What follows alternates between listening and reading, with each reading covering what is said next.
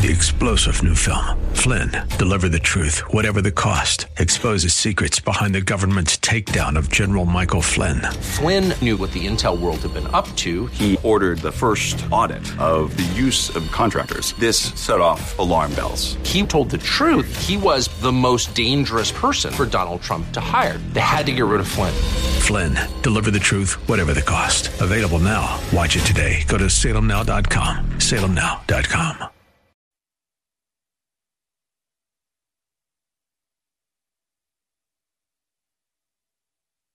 Portions of this hour have been pre recorded for broadcast at this time. Odyssey. The following program was pre recorded for broadcast at this time. Up next is Verse by Verse, sponsored by Verse by Verse Ministries.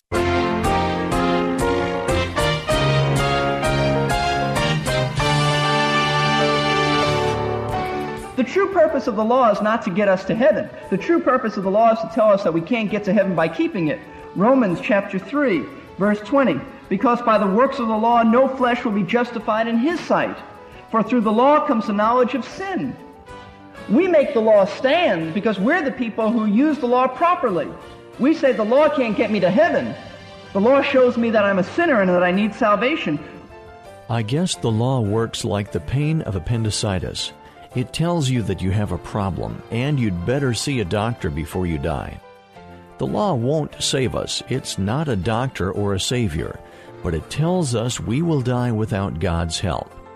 I would say the law is important, wouldn't you? Hello, this is Peter Silseth saying welcome to Verse by Verse with Pastor Steve Kreloff of Lakeside Community Chapel in Clearwater, Florida. Pastor Steve has been serving there for more than 26 years. He has been guiding us in an in depth study of the first three chapters of the book of Romans. Today is the concluding lesson in this series.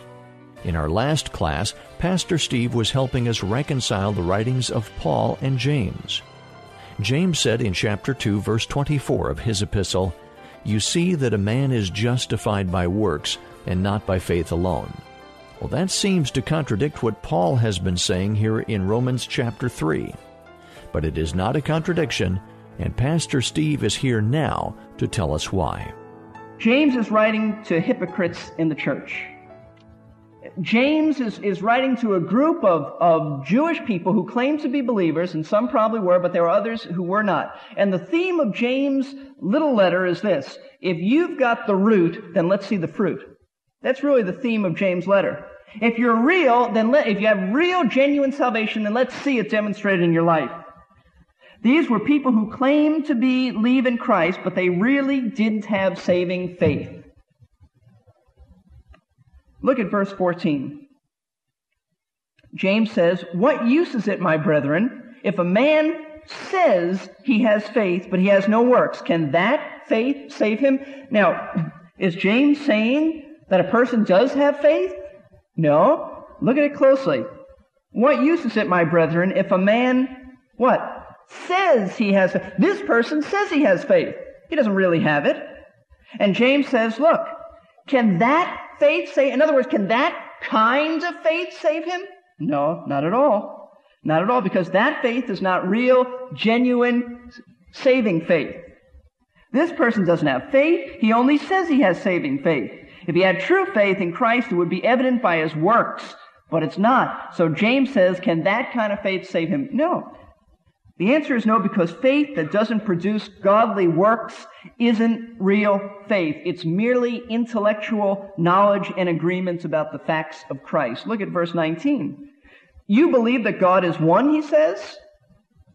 Good. You do well. Great. But the demons also have this kind of belief and they shudder. And he says, you ought to also. In other words, these people just had an intellectual uh, agreement about certain facts. They believed there was God. They believed there was Christ. But that's not what true saving faith is. The answer is no. A pastor I know writes about this. He says, and I think this really illustrates what James is saying. He said, Once a lady became very distraught with me after I told you the gospel of Christ, of the free grace of God and the preferred gift of eternal life to those who would trust or believe in Christ. She sat up indignantly in her chair and said, Do you mean to tell me that I have to, that all I have to do is sit here and say I believe in Jesus Christ and I'll go to heaven? My answer was, No, ma'am, that's not what I said. She asked, Well, what did you say? And I replied, If you will believe or trust in Jesus Christ, you will have eternal life as a free gift. She said, You said it again. All I have to do is say that I believe or trust in Jesus Christ and I'll go to heaven. Again, I answered, No, ma'am, that's not what I said. I didn't say it now. I've never said it in the past, under any circumstances, to anyone, anywhere, at any time. I have never made such a statement and never will because it is absolutely false. She asked, Well, then what did you say? I said, I did not say that you would be saved by saying that you believed in Christ, but rather by believing in Him. James says, What does it profit, my brethren, about a man, though a man have faith, says he has faith but not works, will that faith save him? No. No, it's not someone who says he has faith. It's someone who's trusting Christ alone. And that's why James gives illustrations in this chapter of, of Abraham. Abraham proved his faith by his, by his obedience. Rahab, though she was a harlot, proved her faith by obedience. True saving faith is invisible. Do we understand that? It is invisible.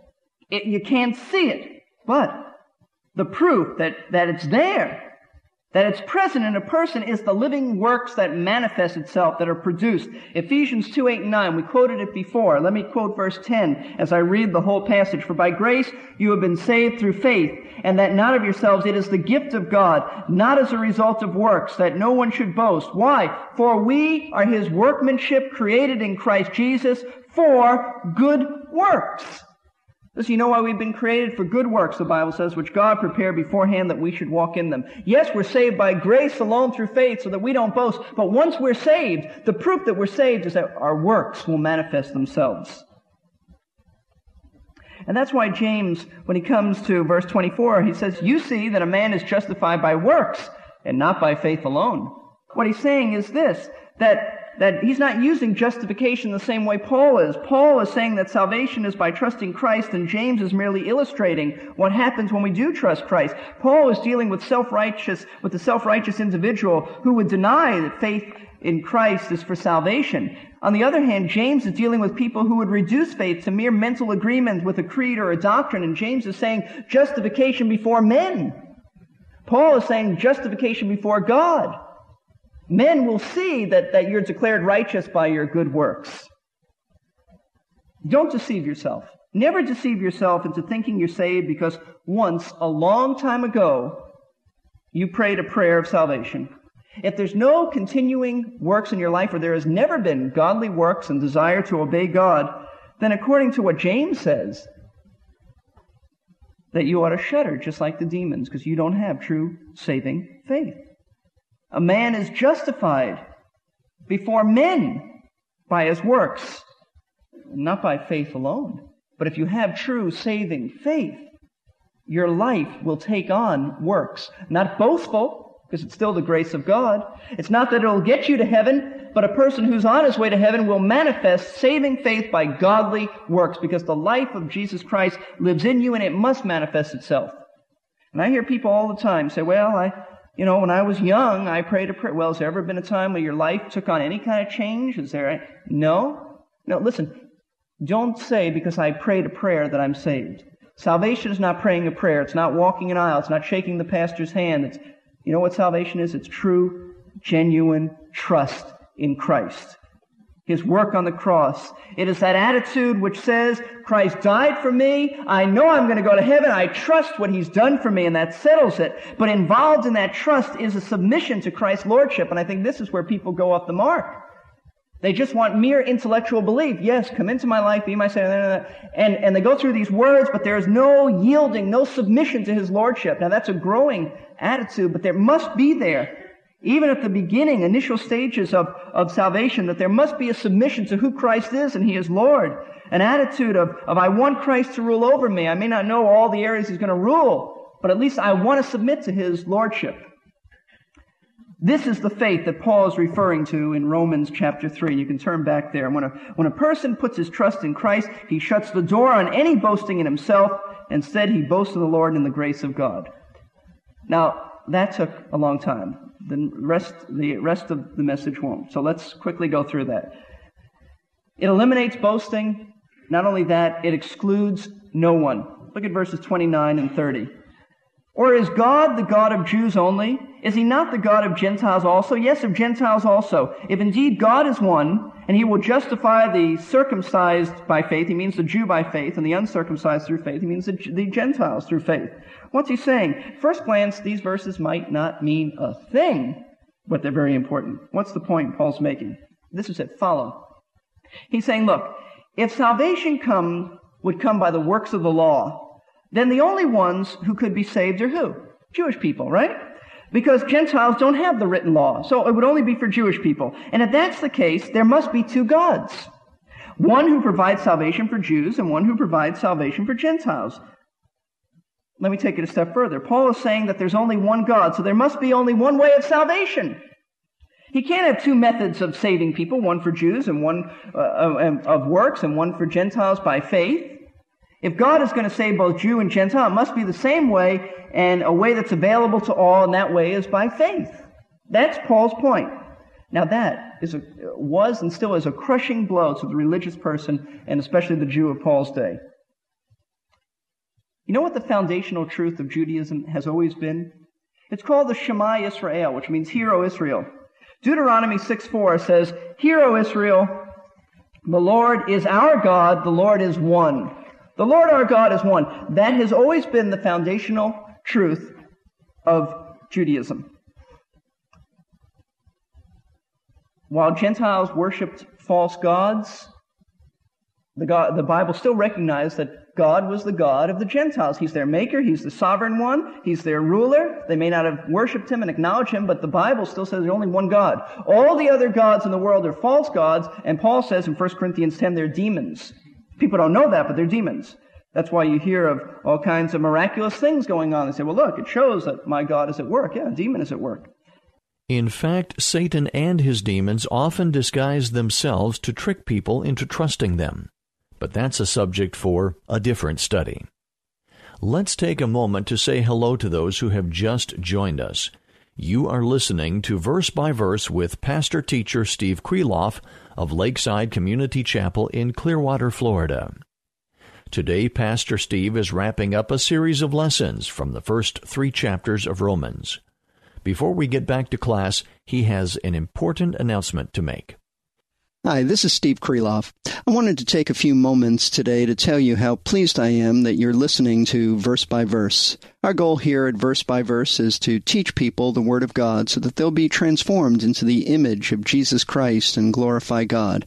I hope that you've been learning and growing in your faith as you've listened to our broadcasts. As a faithful listener to these broadcasts, I feel you should know that Verse by Verse needs your financial support. It's costly to prepare and broadcast these programs, and we can only continue to do so if our listeners support this ministry.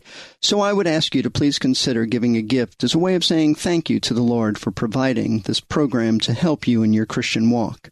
All gifts to Verse by Verse are tax deductible. You can give via PayPal on our website, which is versebyverseradio.org. That's versebyverseradio.org.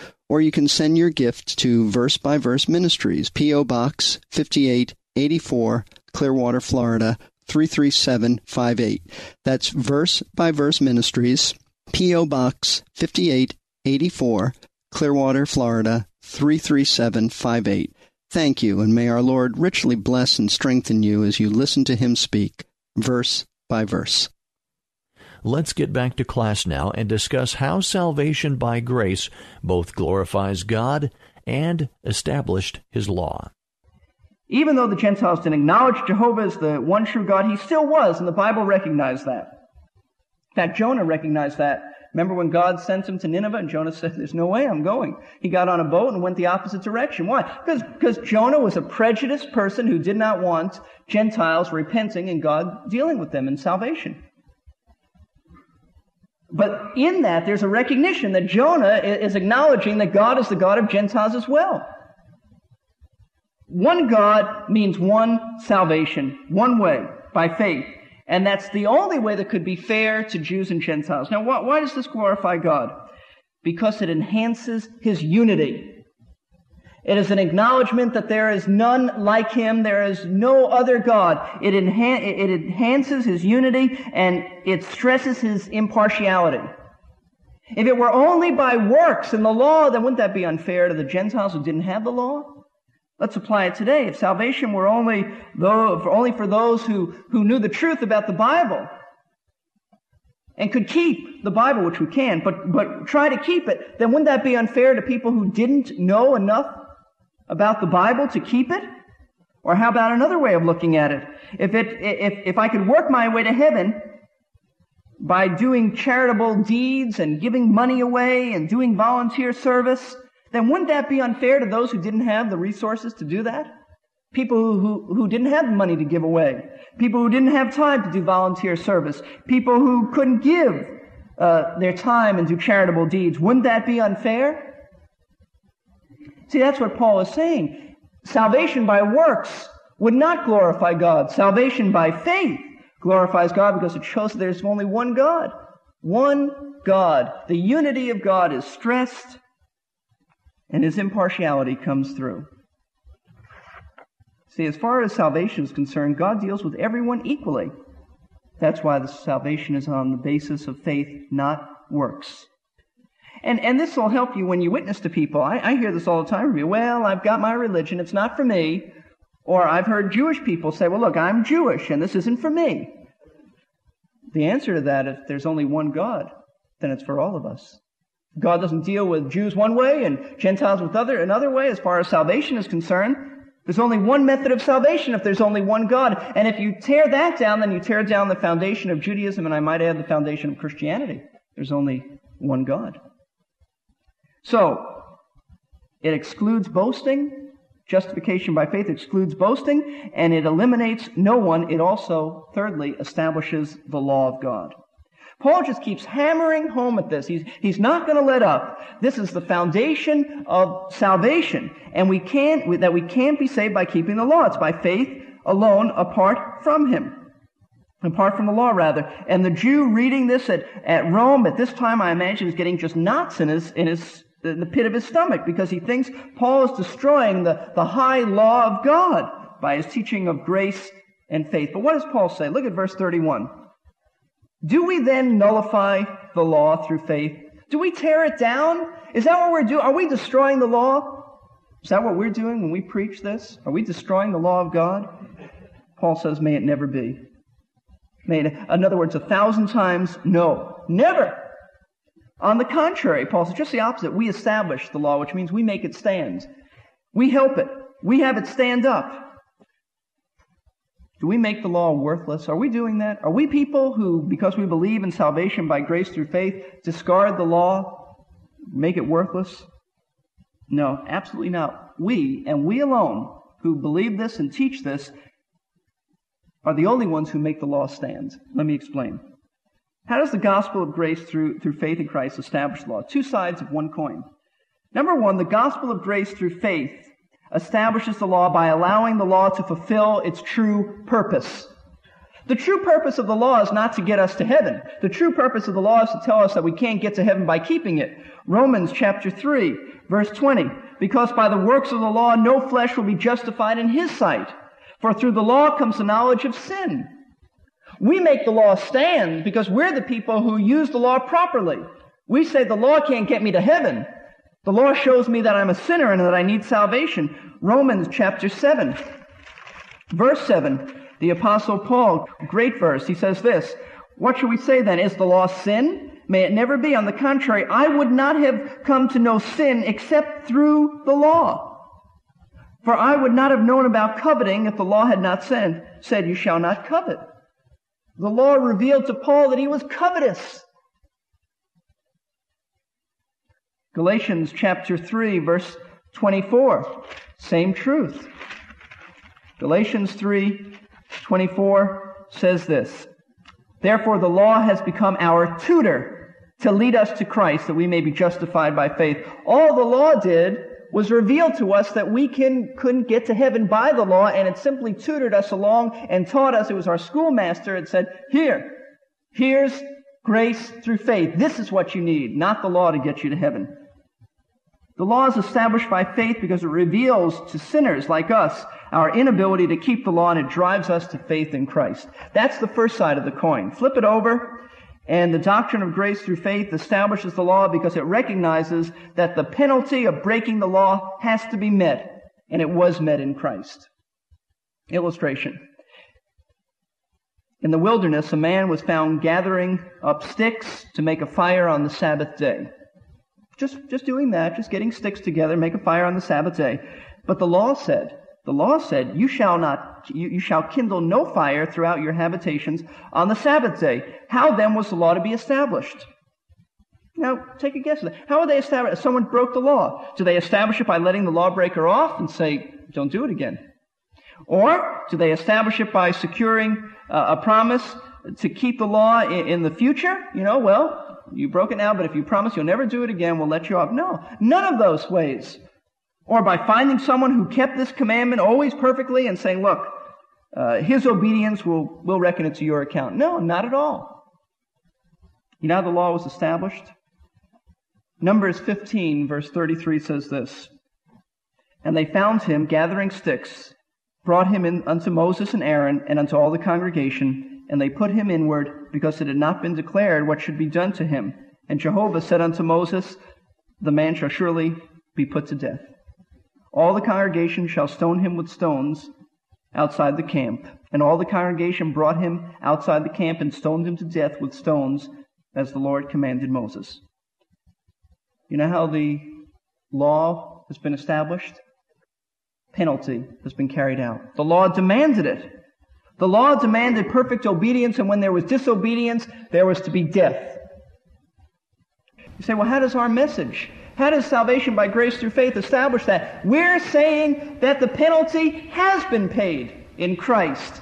All of our sins, all of our break, all the breaking of the law that we have ever done, the law demands obedience, and it demands that there be a penalty for disobedience, and that has taken place. But if you say that salvation is by works, then you tear it down, just like the Pharisees. The, the law is, is torn down when, when men and women lower its holy standards.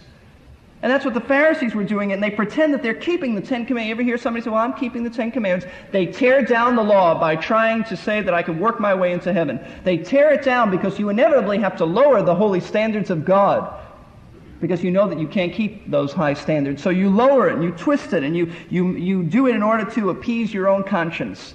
But we, on the other hand, we establish the law for its rightful purpose and the penalty that's been met. In fact, I really believe there ought to be more preaching about the law and from the law because by the law comes the knowledge of sin. People ought to know that they haven't kept the law. How does this glorify God? We exalt his holy standards. We don't tear down the law, we exalt it in its right, rightful use and purpose. So, what are we saying as we close? Salvation is by grace through faith alone. And thank God it is. I hope you're thankful for the salvation that is not only this way, but it's the only way it could be and bring God glory. This is the only way we could ever be right with God. Any other way would simply, you know, be something to pat ourselves on the back and say, aren't we wonderful? God wants to receive glory from you, from me, and He's done that by saving us. Why? It excludes boasting, so it exalts His grace.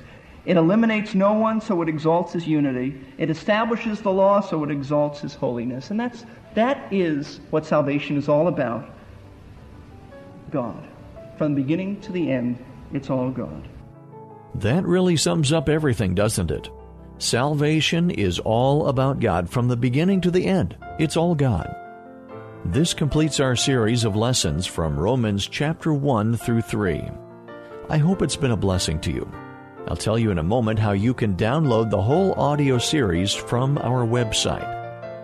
You have been listening to Verse by Verse with Pastor Teacher Steve Kreloff of Lakeside Community Chapel in Clearwater, Florida. Pastor Steve has been serving at Lakeside for more than 26 years, and his messages come to you through this great radio station and through Verse by Verse Ministries. Your prayers and gifts help a great deal in keeping these daily Bible classes on the air. Our website is versebyverseradio.org. You can listen online or download today's class or any other class in this series at the website. You are welcome to share the lesson with friends as long as you do not charge them for it. We also offer on our website a way for you to sign up for our free podcasting service, which will ensure that you catch all of our future classes. That's versebyverseradio.org. The entire message from which our class today was taken is available for order on CD or cassette. To order one, call us at 727 441 1714. Leave your name and a number, and we will call you back during weekday office hours. Three star general Michael J. Flynn, head of the Pentagon Intelligence Agency, knew all the government's dirty secrets. He was one of the most respected generals in the military. Flynn knew what the intel world had been up to, he understood its funding. He ordered the first audit of the use of contractors. This set off alarm bells. The explosive new documentary, Flynn, Deliver the Truth, Whatever the Cost, and covers the facts behind this scandal. Flynn told the truth. He was the most dangerous person for Donald Trump to hire. I find out the worst enemy that I'm going to face in my life is right here in America. They took my assessment and they wanted me to change it. And I was like, I'm not changing it. They had to get rid of Flynn with in depth interviews, archival footage, and never before seen personal records of the man behind the headlines. I just felt like I was drowning. Flynn, deliver the truth, whatever the cost. Available now. Watch it today. Go to salemnow.com. Salemnow.com.